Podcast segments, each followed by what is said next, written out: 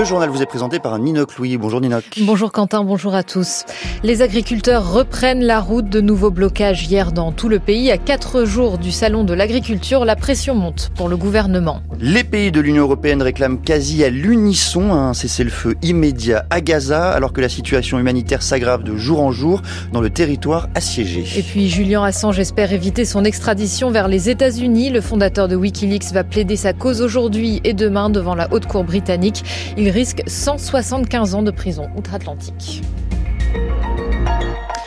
La rencontre s'annonce tendue. Les représentants des agriculteurs, des industriels agroalimentaires et de la grande distribution se réunissent ce matin au ministère de l'Agriculture pour faire le point sur l'application des lois Egalim, gros sujet de colère dans les fermes.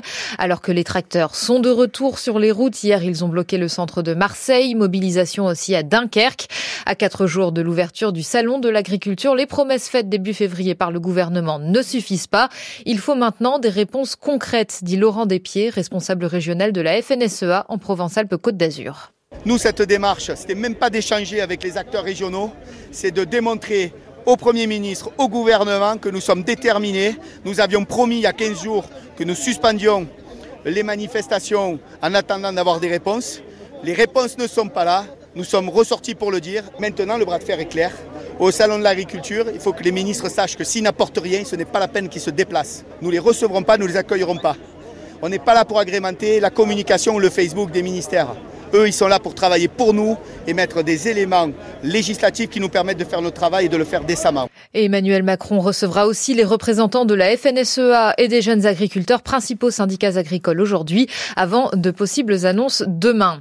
Plus que quelques heures avant de reprendre la mer, la pêche sera de nouveau autorisée ce soir à minuit dans le golfe de Gascogne après un mois de suspension pour protéger les dauphins. Dès demain, les pêcheurs affectés pourront déposer des demandes d'aide. Un coup de rabot inédit sur l'aide au développement. Le plan d'économie de 10 milliards d'euros annoncé par le ministre de l'économie Bruno Le Maire met le domaine fortement à contribution.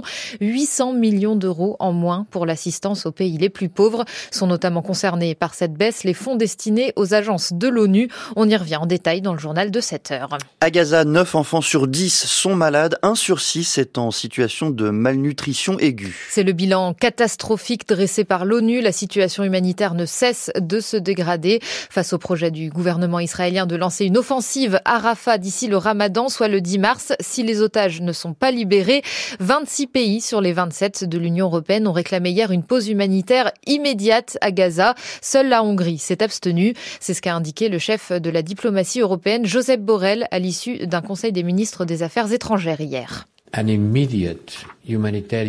Une pause humanitaire immédiate qui mènerait à un cessez-le-feu durable à la libération sans condition des otages et à la fourniture d'une assistance humanitaire. Pour le reste, nous demandons au gouvernement israélien de ne pas se lancer dans une opération militaire à Rafah, car cela aggravera une situation humanitaire déjà catastrophique et cela empêchera la distribution urgente de services de base et d'aide humanitaire. Et un projet de résolution sur un cessez-le-feu immédiat sera également présenté aujourd'hui au Conseil de sécurité des Nations Unies, porté par l'Algérie, mais il n'a aucune chance d'aboutir. Les États-Unis ont déjà annoncé qu'ils y mettront leur veto. En Ukraine, la situation est extrêmement compliquée pour les troupes de Kiev dans l'est et le sud du pays, admet Volodymyr Zelensky. Le président ukrainien pointe du doigt le retard dans l'aide occidentale, en particulier américaine, qui avantagerait Moscou. Les troupes russes ont pris le contrôle de la ville d'Avdivska ce week-end, une victoire symbolique à quelques jours du deuxième anniversaire de l'invasion de l'Ukraine. Les ambassadeurs russes de plusieurs pays d'Europe, dont la France, convoqués après la mort d'Alexei Navalny, le régime de Vladimir Poutine a montré son vrai visage, a déclaré hier le ministre des Affaires étrangères français Stéphane Séjourné. Les soutiens de l'opposant accusent les autorités russes de retenir son corps pour dissimuler les traces de meurtre. Il sera autopsié pendant 14 jours, c'est ce qu'auraient assuré les autorités à l'équipe d'Alexei Navalny. C'est l'audience de la dernière chance pour Julian Assange. La, haute cour britannique va examiner aujourd'hui et demain sa demande de recours contre son extradition aux États-Unis. Le fondateur de Wikileaks risque jusqu'à 175 ans de prison pour espionnage après avoir révélé des milliers de documents diplomatiques classifiés. L'Australie, son pays, réclame également l'abandon de ces poursuites. Longtemps silencieux sur le sujet, le gouvernement australien le soutient depuis l'arrivée au pouvoir des travaillistes il y a deux ans.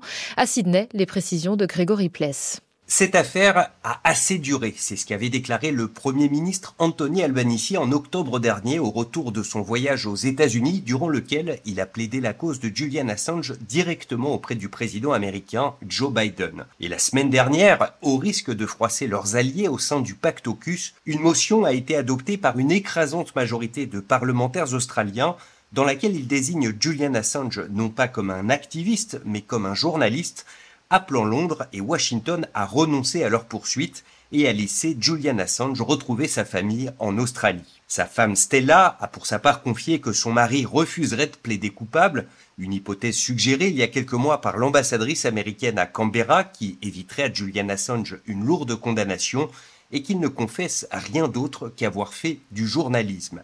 Elle a également ajouté qu'en cas d'extradition, il mourra. Et en cas d'échec devant la haute cour britannique, Julian Assange prévoit déjà de saisir la Cour européenne des droits de l'homme. Il tourne au-dessus de nos têtes depuis 29 ans. Le satellite ERS-2 s'écrasera demain sur la Terre, annonce l'Agence spatiale européenne. Sa chute est incontrôlée, mais il devrait être en grande partie détruit lors de son entrée dans l'atmosphère. Il est très improbable qu'un débris touche une habitation, mais le risque existe tout de même et il va se présenter de plus en plus souvent. 7000 satellites tournent actuellement actuellement autour de la Terre. 2023 a même été une année record avec 211 lancements réussis vers l'espace. Se pose donc la question de leur retour, Noël Mintec. À l'aide de ses radars et capteurs, le RS2 a récupéré pendant 16 ans des données essentielles à l'étude de l'évolution du changement climatique. En 2011, une série de manœuvres a été amorcée pour son retour sur Terre. On l'a débarrassé de son carburant et de ses batteries pour éviter toute explosion lors d'un choc avec d'autres engins. Et pendant 13 ans, il s'est petit à petit rapproché de la Terre. Après sa traversée de l'atmosphère, il devrait rester 100 à 300 kg de débris et le plus gros d'entre eux ferait 52 kg d'après la prévision. L'espace ne doit pas devenir une poubelle et les restes des satellites un danger pour la population. Voilà le message envoyé par l'Agence spatiale européenne. Le traitement du retour des satellites se fait à la bonne volonté des agences spatiales ou des entreprises privées et aucun texte n'impose à l'envoyeur de s'occuper après coup de ces engins mis hors service. Seul un comité créé en 1993 a émis une règle de bonne conduite. La majorité de ces acteurs la suit et s'investit pour faire au mieux avec ces déchets dangereux.